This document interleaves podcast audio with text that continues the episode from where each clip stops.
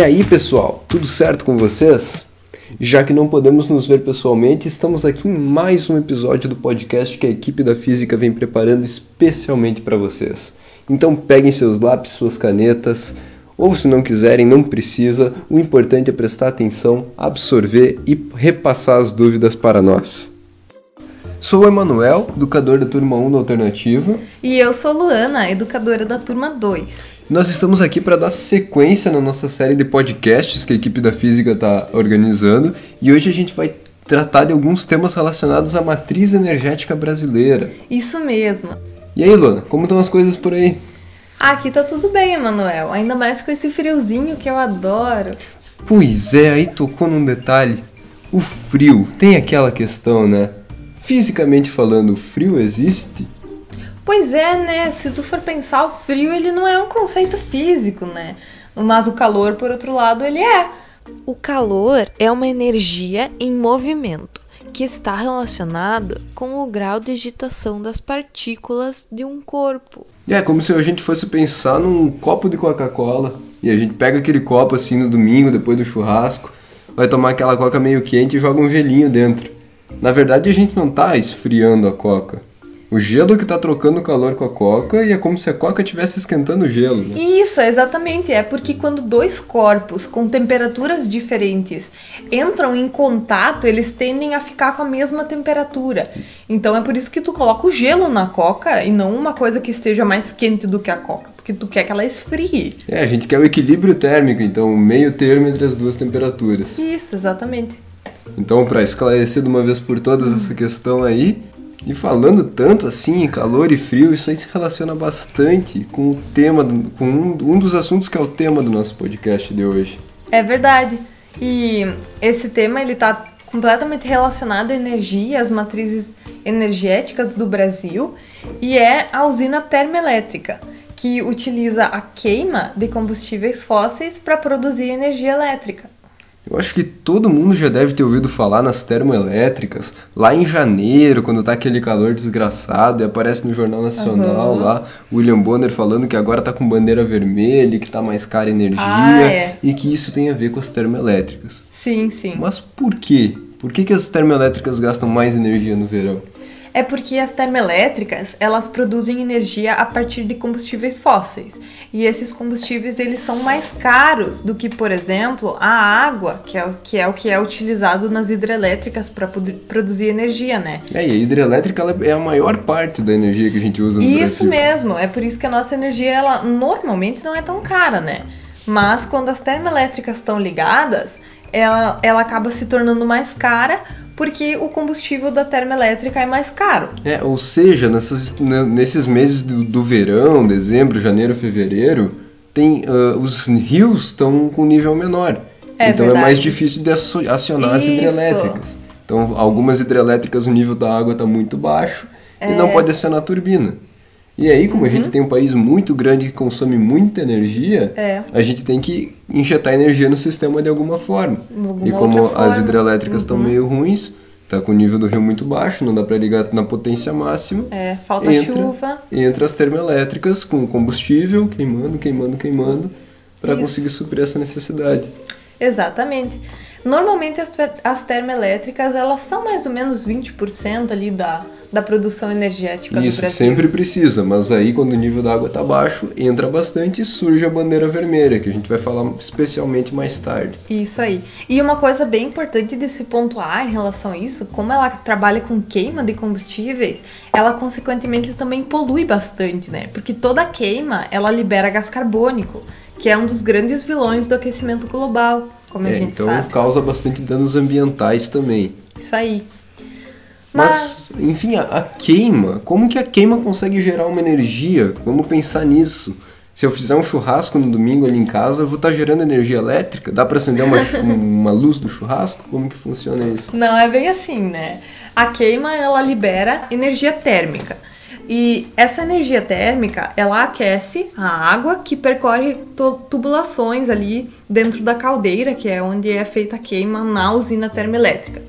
Aí, essa água, ela é aquecida até virar vapor. E o vapor, ele consegue movimentar as pás de uma turbina e essa turbina gera energia elétrica. É, então o que acontece, resumindo, é basicamente conversão de energia, né?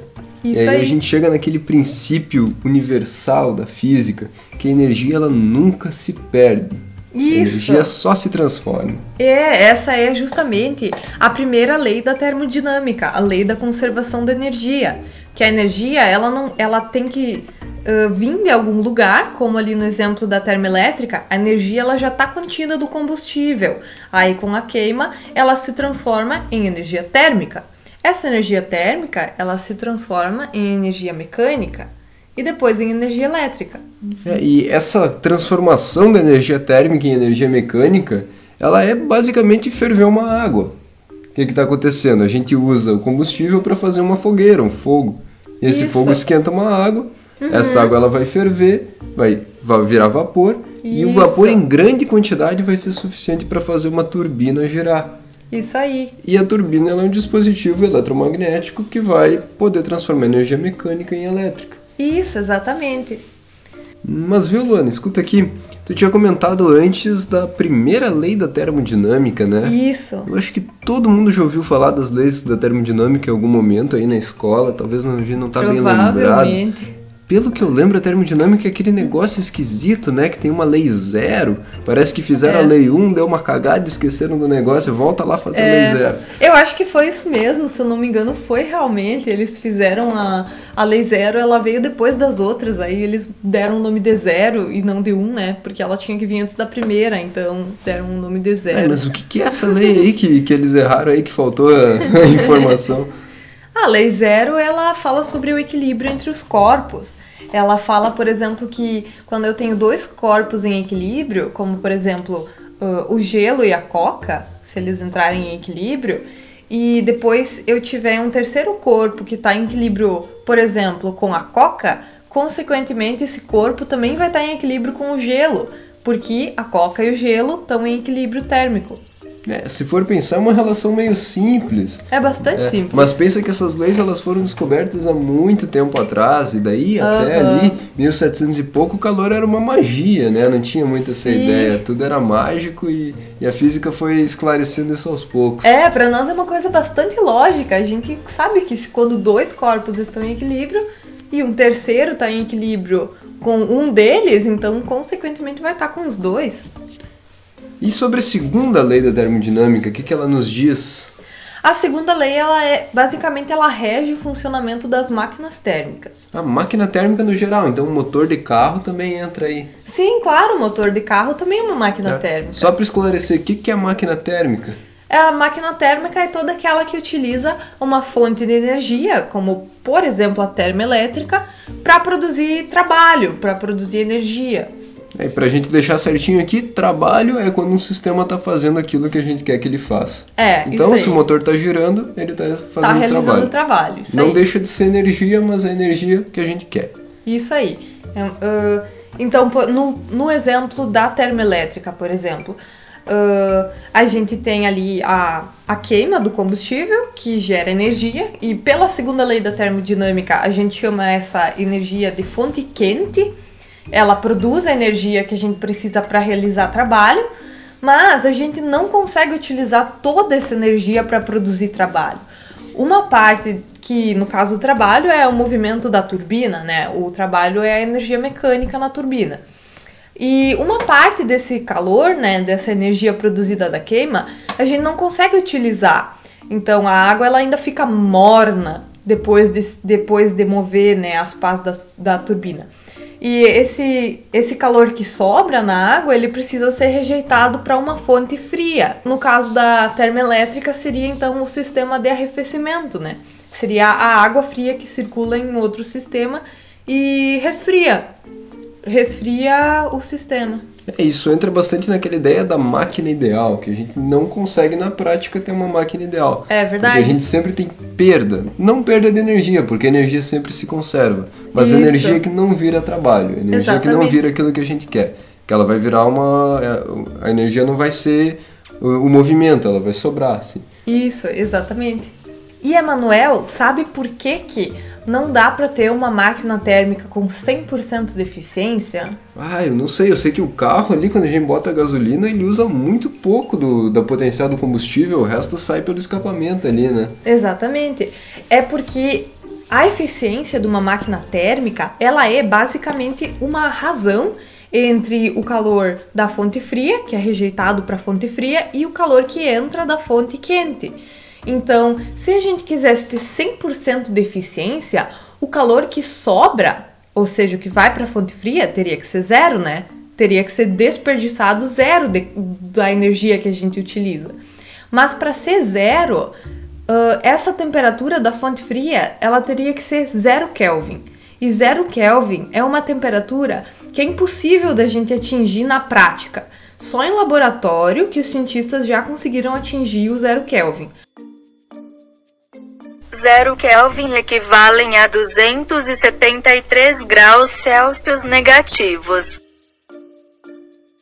Mas no dia a dia, que é onde operam as máquinas. Muito longe da nossa realidade. Muito ainda. longe. É, é, uma máquina 100% eficiente seria um carro que não precisasse ter escapamento, porque Exatamente. todo o combustível vira movimento. Isso. E a gente sabe que não é assim e não funciona assim na prática. Então não tem como. É. Agora falando um pouco de, de partícula e agitação de partícula, que nem a gente estava falando, conceito muito interessante também é entropia, né? Isso, exatamente.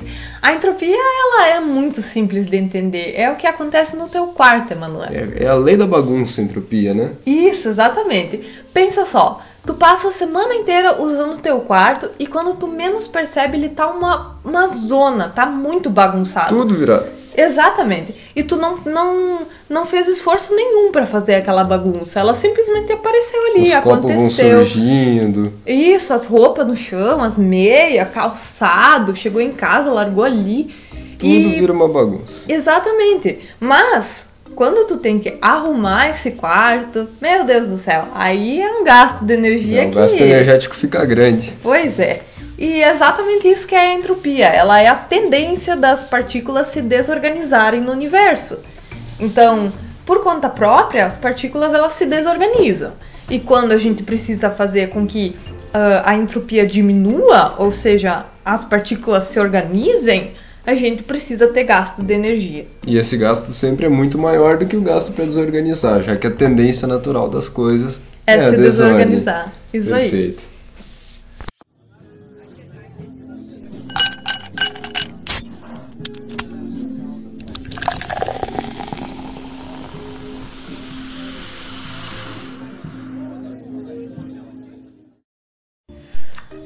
Manuel, mas eu fiquei com uma dúvida. Fala, Lu. Tu comentou, né, que o nível das, das águas baixa no verão e tudo mais, aí a energia fica mais cara por causa do acionamento das termoelétricas. Mas como é que acontece? Como é que é no resto do ano, assim, então? É, o que acontece é que no Brasil, no nosso país, nós temos a sorte de ter uma fonte de rios muito grandes. A gente tem muito rio com queda d'água. Uhum. E isso permite a construção de usinas hidrelétricas. E com ah. as usinas hidrelétricas a gente consegue sustentar boa parte do gasto do consumo energético brasileiro. Tanto que 80% da matriz energética brasileira é formada por hidrelétricas. Nossa senhora, isso é bastante coisa. Então eu acho que todo mundo já ouviu falar de alguma hidrelétrica. Tem pequenas hidrelétricas perto das, das suas casas. Das casas não, mas da região, da cidade que mora. Sim, sim. Até porque as hidrelétricas elas ficam bem isoladas das cidades, né, geralmente. É, né? Esse é um dos problemas delas. Por exemplo, a termoelétrica ela pode ficar próxima ao centro urbano. É verdade, ela pode. Tu só precisa transportar energia até ela e queimar o combustível lá, né? Sim, sim. Já a hidrelétrica ela precisa de um rio, de um rio com queda d'água. Sim. Então ela vai precisar de uma represa, vai precisar que se faça um estoque grande de água ali. É, ela precisa é. de uma região bem maior do que as, do que as termoelétricas. E bem né? mais isolada da cidade. É verdade. E esse isolamento ele também gera perda de energia, porque quanto mais longe da cidade, mais linhas de transmissão tu vai precisar, hum. mais fio tu vai ter que puxar. Isso faz sentido. Nunca é. tinha pensado por esse lado, mas faz todo sentido. Mas, uh, e outra coisa também, inclusive já que tu estava falando que elas ocupam bastante espaço, não tem quais que são os problemas disso elas causam algum impacto para a população? Esse é, o que se fala muito é que a energia hidrelétrica seria uma fonte limpa de energia, né? E faz sentido pensar por isso, porque, por exemplo, na termoelétrica a gente tem que estar tá queimando gás natural, tem que estar tá queimando alguma coisa para conseguir gerar energia, para uhum. conseguir gerar a turbina. Que nem a gente falou, a energia sempre vai se transformar. Sim. Na hidrelétrica, a fonte de energia que a gente está usando, ela não depende de uma queima. Ah. Ela não depende de uma fonte térmica.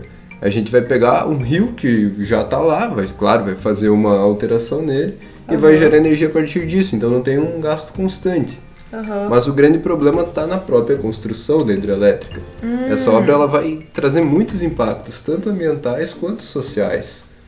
Porque quando tu alaga uma área, quando tu faz uma represa, tu alaga uma área. Sim. É, era nisso que eu estava pensando mesmo, né? Nessa questão do alagamento e tudo mais das pessoas, né, que tem que se, acabam tendo que se mudar por causa por causa que a, a casa delas vai ser alagada, isso acaba sendo bastante é, é um impacto né? social né? bem grande, além do impacto ambiental, né? Porque tá alagando ali uma região grande, uma floresta às vezes, Sim. uma região de preservação. Pode ser que ela tenha é. uma fauna, uma flora um pouco próprias, né? aqueles é. animais também e vão acabar... E acaba que o impacto social acaba sendo em, em comunidades mais isoladas, em comunidades ribeirinhas. Sim. Nunca vai ser na rua do prefeito, o alagamento. É. Então, é, tem esse aspecto social bem complicado também. Sim, sim. E como é que funciona, afinal, as hidrelétricas? Eu... Ah, o princípio de funcionamento é o mesmo da termoelétrica. A é? conversão de energia. Sério? Nesse sentido, tu tem conversão de energia. O que, que muda é que aqui a gente não tem uma fonte térmica. Uhum. A gente tem uma fonte de energia potencial. Hum. O que, que é hum. energia potencial, Mano? Explica para nós aí.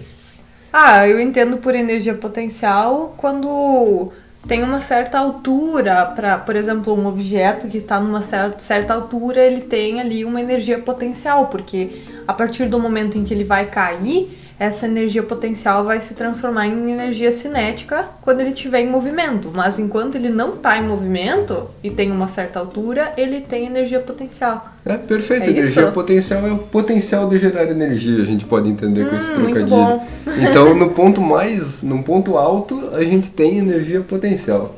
É aquela ideia de jogar uma bolinha para cima. Quando a hum. bolinha chega bem em cima, ela tem energia potencial máxima e energia cinética nula. Sim. Porque a energia cinética é a energia do movimento. Sim. E quando ela chega lá em cima, ela para por um instante e depois cai. Uhum. E nessa queda, a energia potencial que está acumulada lá naquele ponto vai se transformando em energia cinética. Sim. Mas e como é que isso entra na, na, no assunto da hidrelétrica exatamente? Ah, da hidrelétrica a gente tem a barragem, né? Ah. Essa barragem ela está acumulando água lá em cima então a gente tem uma diferença de altura Sim. da turbina até a barragem, até o topo da barragem onde está a água. Uhum. E essa diferença de altura gera energia potencial. Ali a gente tem energia potencial, que depende da massa, da gravidade e da altura, basicamente. Sim. Aí, no momento que a comporta da usina é aberta, a água desce por essa comporta. Uhum. E como ela vai descendo, é que nem a bolinha caindo. Está no ponto máximo com energia potencial e essa energia potencial começa a virar energia cinética. Aham, uhum. tô entendendo. E a energia cinética e a energia, é, e a energia potencial, elas são as energias do movimento. Então a gente chama elas de energia mecânica. Sim. E é essa energia que faz girar a turbina, que vai estar lá embaixo.